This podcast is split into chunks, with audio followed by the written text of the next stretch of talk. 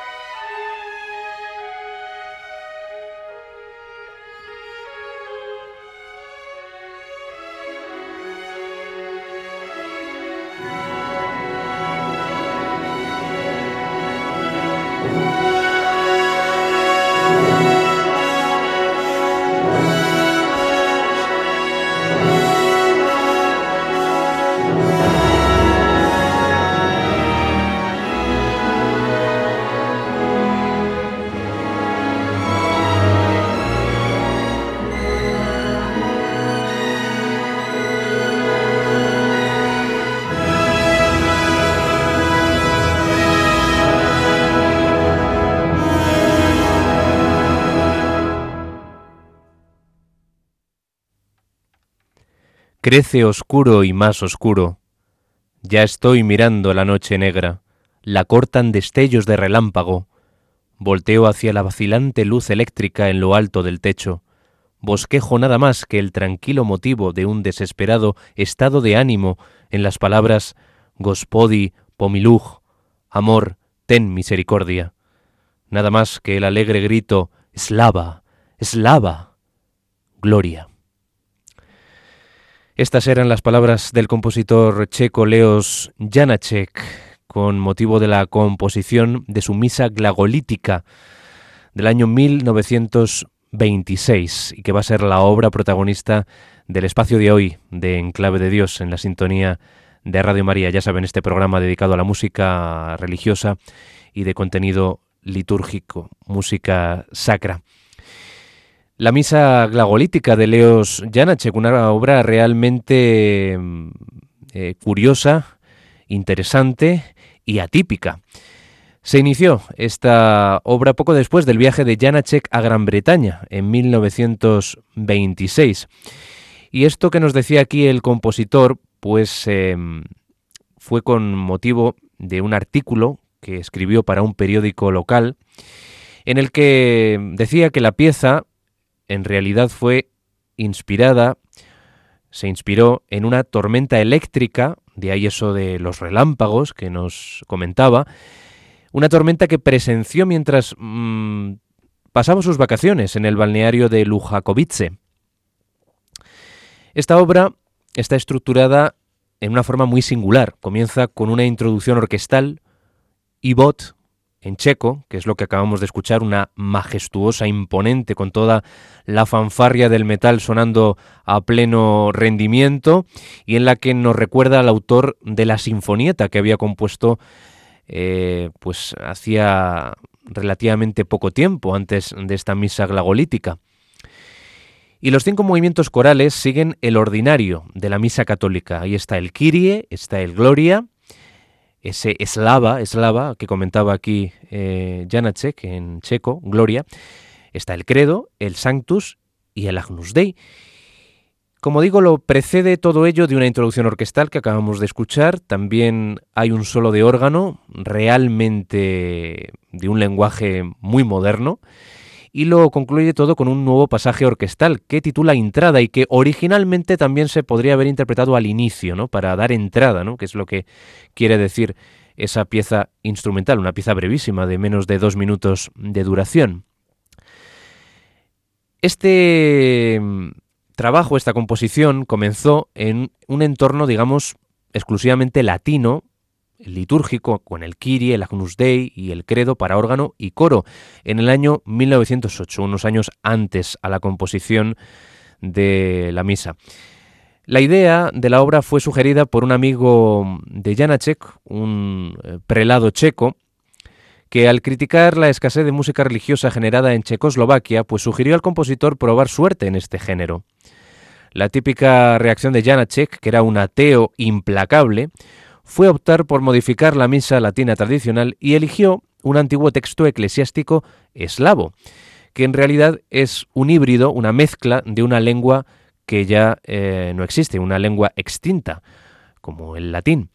El término glagolítico eh, del título se refiere a la escritura original en que fue escrito ese antiguo texto eslavo. Y ese texto original pues data del siglo noveno y fue utilizado en los servicios de la Iglesia el siete de julio en la festividad de San Cirilo y San Metodio. Pues originalmente estos fueron los creadores de ese lenguaje glagolítico. Y es que ese glagolítico es el más antiguo de los alfabetos eslavos que se conocen, aunque hay fuentes que indican que pudo haber sido concebido en el siglo cuarto por San Jerónimo. Otras fuentes atribuyen su creación a dos hermanos, a esos santos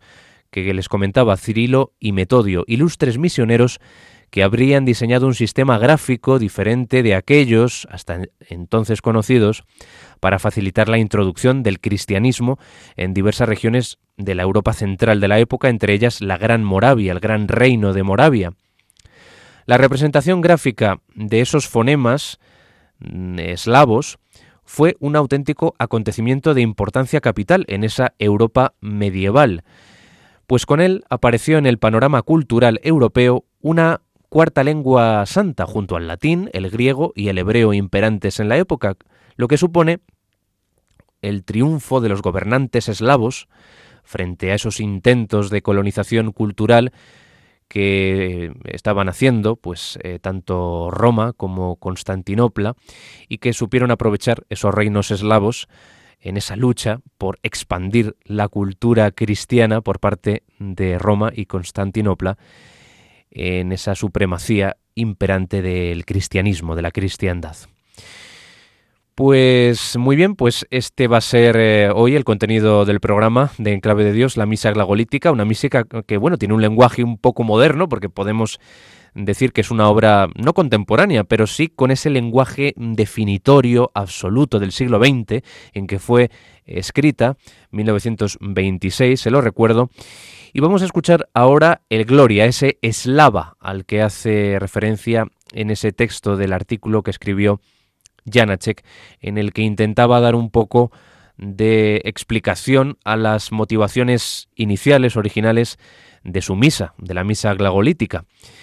Escuchamos, por tanto, este Gloria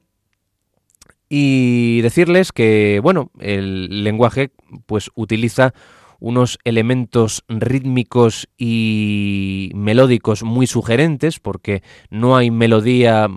en sentido estricto, eh, potencia mucho el ritmo,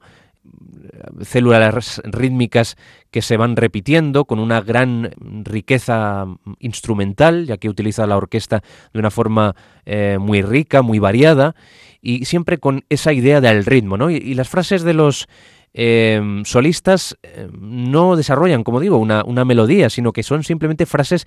que están extraídas de ese lenguaje original del glagolítico y que se corresponde pues con el eh, con las lenguas eslavas, ¿no? Como, como es en el caso de Janáček, pues el checo. El propio Janáček eh, aportó las reflexiones que les voy a leer a continuación sobre la obra. En el tenor solista, yo oigo al sumo sacerdote. En la soprano, a una niña o a un ángel, en el coro a nuestro pueblo. Los cirios son los grandes pinos del bosque iluminados por las estrellas, y en algunos momentos de la ceremonia tengo la visión principesca de San Venceslao y oigo el lenguaje de los apóstoles Cirilo y Metodio.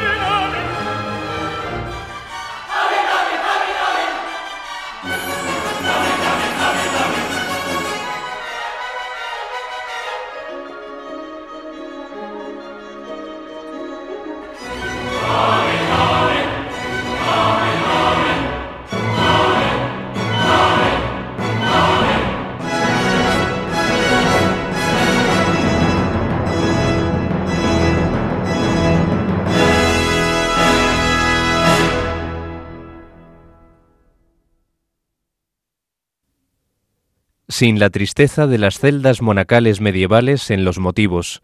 sin el eco de los trillados senderos de la imitación, sin el eco de los enmarañados estreptifugados tipo Bach, sin el patos de Beethoven, sin la pletórica alegría de Haydn. Así comentaba Janáček su misa glagolítica, y es que, en verdad, no hay nada de Haydn, de Bach, de Beethoven, no hay nada de eso. Es, es Janáček en estado puro, es eh, el creador de un lenguaje que determinó gran parte de la música que se iba a hacer a partir de ese momento, ¿no? Porque a través de sus óperas, eh, especialmente con Jenůfa a la cabeza, que es su obra maestra indiscutible en el género teatral, pues Janáček iba a revolucionar el lenguaje musical del siglo veinte y los códigos eh, estéticos, los eh, códigos, en definitiva, musicales o musicoteatrales también, de lo que iba a ser el arte de los sonidos a partir de los estrenos de estas obras. Y que, bueno, eh, un autor que bebe mucho del folclore de su Bohemia natal, de su mm, Checoslovaquia, y todo eso pues intenta estilizarlo con un lenguaje eh, muy propio, muy personal, eh, siempre diciendo algo nuevo que ya no se había dicho antes. Hay que decir que autores posteriores, como pueden ser Benjamin Britten, el genial compositor británico del siglo veinte, pues bebió mucho del lenguaje de Janáček, y se ve en esta obra, en la misa glagolítica de Janáček, pues la influencia posterior que tuvo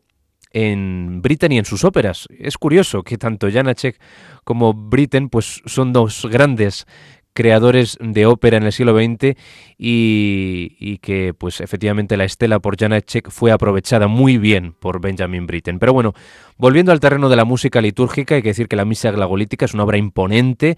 una obra realmente extraña, ¿no?, en, en, en su lenguaje, eh, porque, como digo, eh, no hay temas melódicos eh, per se, sino que hay células rítmicas, continuos ostinatos, con una variedad increíble en la instrumentación, Eh, que utiliza, el despliegue orquestal sonoro que, que emplea Janáček, que es realmente asombroso, como digo, y lo vamos a comprobar aquí en esta selección que les vamos a ofrecer de la misa glagolítica de Leoš Janáček, que se estrenó el cinco de diciembre de mil novecientos veintisiete, un año después de ser compuesta, en el que actuaron solistas, coro y orquesta de la Ópera de Brno, la ciudad a la que estuvo más vinculado Janáček humana y profesionalmente, y estuvieron dirigidos por Jaroslav Vapil. Y está dedicada esta obra al arzobispo de la ciudad morava de Olomouc, eh, como agradecimiento a ese comentario, ¿verdad?, que hemos eh, eh, dicho antes, que pues se quejaba Janáček ante él, ante su amigo arzobispo, de la mala calidad de la música litúrgica de su tiempo en, en Moravia, en, en la República Checa, y de lo que obtuvo de su interlocutor la siguiente respuesta: entonces, ¿por qué no compone usted algo que valga la pena? Es lo que le dijo el arzobispo. Y tiempo después, comentándole la anécdota a un sacerdote, pues este le entregó a Janáček, junto con la liturgia eslava de la Iglesia Católica Romana, eh, una copia de un texto litúrgico del siglo noveno en el que las palabras del latín original pues estaban traducidas a ese glagolítico, a esa primigenia lengua eslava, Eh, pues que está atribuida a Cirilo y a Metodio, su creación. Pues vamos a seguir escuchando este gran oratorio para cuatro cantantes solistas, coro y orquesta con órgano, que contiene, como decíamos antes, las secciones tradicionales del ordinario de la misa católica, el Kyrie, el Gloria, que escuchábamos ahora precisamente, este eslava, en ese lenguaje eh, checo, el Credo, el Sanctus y el Agnus Dei, que no usan ese tradicional texto en latín. Eh, obviamente, aunque aquí en este final del Gloria pues eh, el tenor y el coro pues decían amén, amén, amén, amén de una forma realmente vertiginosa y muy rápida y, y muy original, ¿no?, en, en esa alternancia rítmica de, de, de los solistas, en este caso de la voz de tenor, que representa, por así decir, al, al sumo sacerdote, y, y las voces del coro, que es el, el pueblo, el pueblo checo, y que um, crean como, como un patos, eh, como una, un ambiente de, de, de tragedia griega casi, ¿no? Pues vamos a seguir, a seguir escuchando, como digo, y ahora con el credo, que es la parte más extensa de la misa. Eh, Beruju es eh, el nombre en checo. Y también decirles que la intención eh, de Janáček, más que crear una misa, mmm, digamos, checa, mmm, una misa nacionalista checa, ya que Janáček es un gran compositor nacionalista checo, a caballo entre el diecinueve y el veinte, pues lo que quiso crear es una misa ampliamente eslava, lo que se ha conocido como paneslavismo, o sea, ese ánimo de, de englobar a toda la gran eh, tierra eslava, ¿no? Es, es la motivación, la intención original de Janáček con esta obra. Y esta misa, más que litúrgica, debemos decir, más que su intencionalidad litúrgica, pues es una expresión de la fe o la religiosidad de un pueblo, el checo, de largas y hondas raíces eh, creyentes, como no podía ser de otra forma. Pues les dejamos con este credo de la misa glagolítica de Leoš Janáček.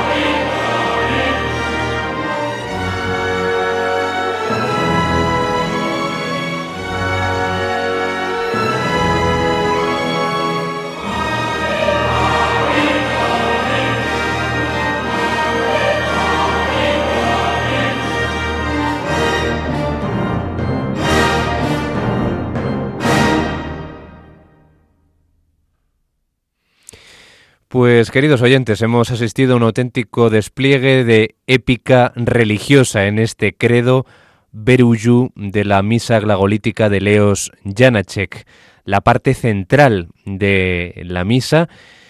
que debía ser simétrica, ¿no? Porque la entrada final, esa breve página orquestal, también debía interpretarse al inicio, ¿no? Para generar esa simetría y que quedase el Verullu, el credo, en el centro eh, de esta composición, ¿no? Para darle, pues, ese empaque, ¿no? Eh, un credo en el que hemos visto que en su parte central, pues, hay un gran pasaje instrumental en el que, pues, eh, Janáček describe a su manera, pues, el nacimiento de Cristo, su pasión, muerte y resurrección, y luego, pues, estas frases finales, pues, la creencia eh, religiosa que todos los católicos tenemos y que proclamamos al final del credo, entre ellas a la Iglesia Católica Apostólica de Roma, aunque en este caso, volvemos a decir, una de las condiciones eh, del siglo en el que se sitúa ese glagolítico, ese lenguaje original de la lengua eslava, pues una de las exigencias eh, del gran imperio de Moravia, pues era adoptar esa lengua, ¿no? No, no tener el, el latín imperante de la Iglesia romana y, y de Constantinopla, que en su afán de expansión del cristianismo, pues imponían también, ¿no? Pues esa fue, de hecho, la motivación principal también de, de la creación de ese glagolítico, ¿no? De esa lengua primigenia de la región de Moravia, eh, eslava, eh, para, pues, eh, reivindicar, ¿no? Eh, ese pueblo y, y, y esa lengua propia. Pues vamos a pasar ahora a continuación, tras este Verullu, eh, al eh, Sanctus, que es Svet, y que pertenece eh, originalmente al Sanctus de la misa en mi bemol del compositor, de Janáček, porque eh, el compositor checo tiene en torno a veinte composiciones, una veintena de obras de inspiración religiosa, y es un autor que hay que descubrir eh, no solo en el ámbito por el que es más conocido, la música escénica, sino también en el ámbito religioso, y aquí estamos haciéndolo hoy, en el programa En Clave de Dios, dándoles a descubrir esta obra que merece un descubrimiento. Yo, personalmente, lo creo así, a pesar de su lenguaje, que puede, pueda parecer menos accesible, ¿no? que, que otras composiciones más clásicas, entre comillas, ¿no? Con ese lenguaje en el que, evidentemente, está la, la escala eh, modal, las escalas eh, eh, pentatónicas, también de la música tradicional, Eh, original eh, de las raíces de la música checa, y las utiliza aquí eh, Janáček con ese lenguaje también tan propio suyo, eh, con una riquísima orquestación en el que la eh, percusión y los metales pues tienen un gran protagonismo. Les dejamos ahora, por tanto, con este Sanctus en el que se relaja un poco la tensión de la misa glagolítica de este autor que suena por primera vez, y esperemos que no sea la última, en En Clave de Dios. Leoš Janáček.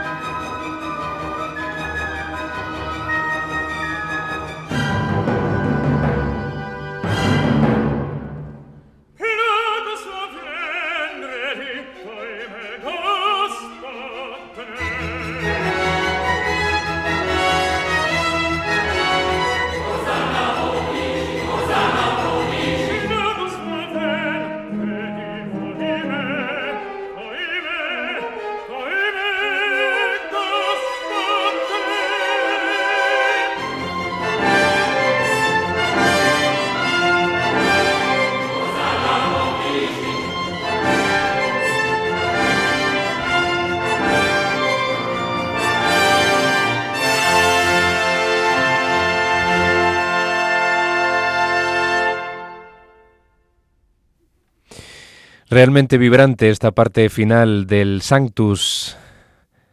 Svet de la misa glagolítica de Leoš Janáček, en la que pues el ritmo trepidante se repite casi constantemente, esa célula rítmica, ¿no?, en la que los metales tienen una grandísima presencia, y el coro diciendo Hosanna aquí, o sea, ustedes habrán eh, identificado la palabra Hosanna, ¿no?, eh, original del, del latín Hosanna in excelsis Deo, y eh, en la parte final del Sanctus. Y la verdad es que podemos imaginarnos a la comunidad religiosa de la iglesia morava eh, entonando con esas frases eh, tan cortas, ¿no?,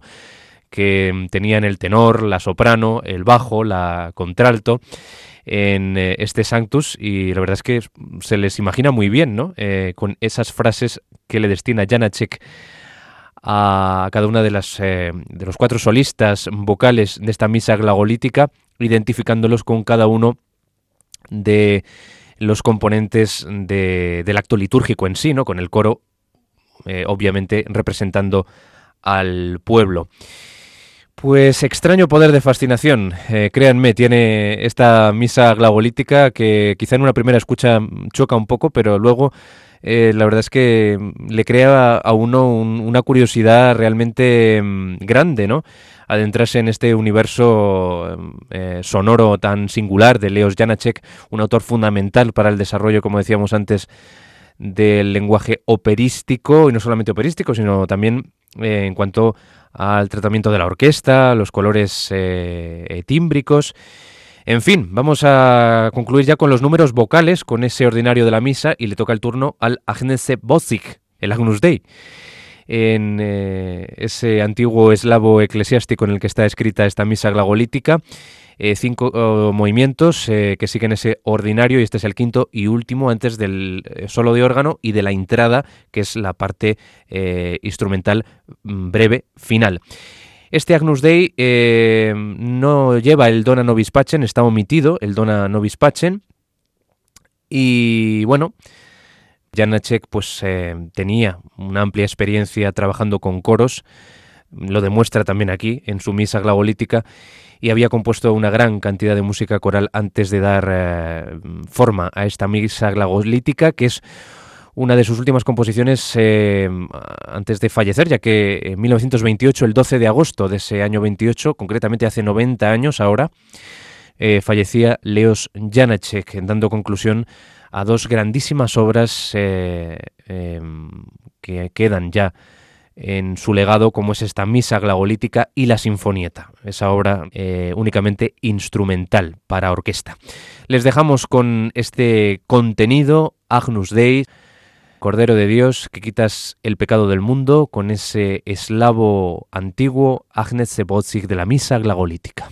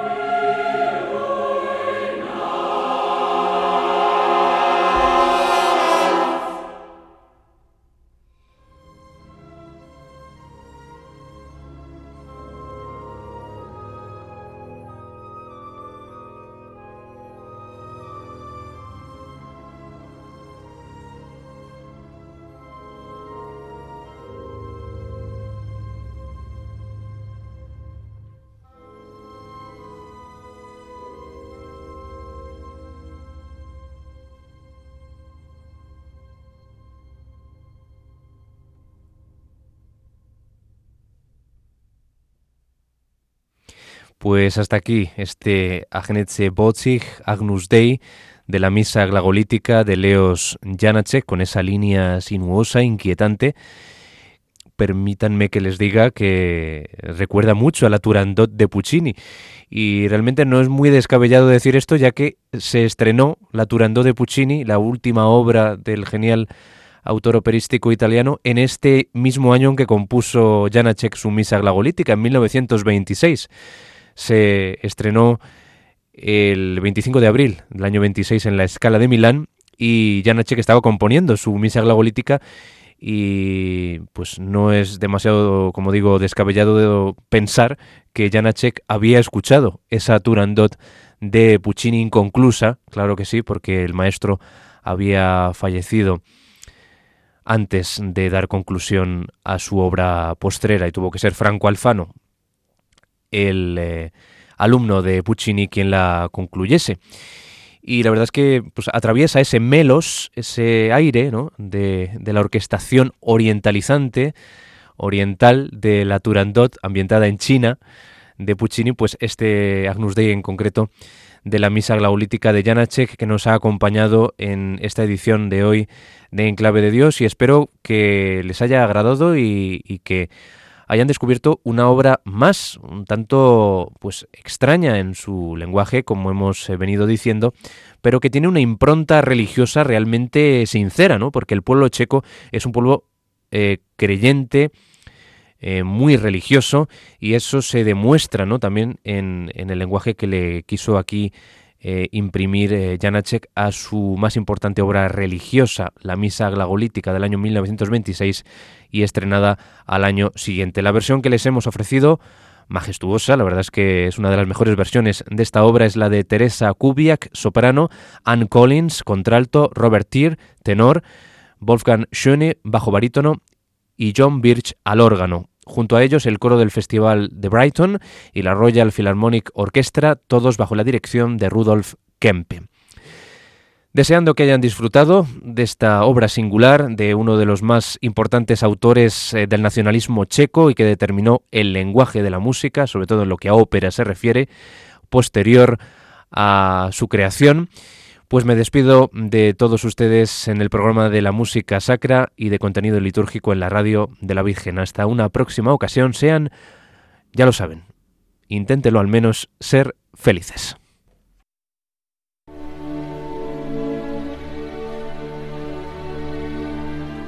Y así termina En Clave de Dios con Germán García Tomás.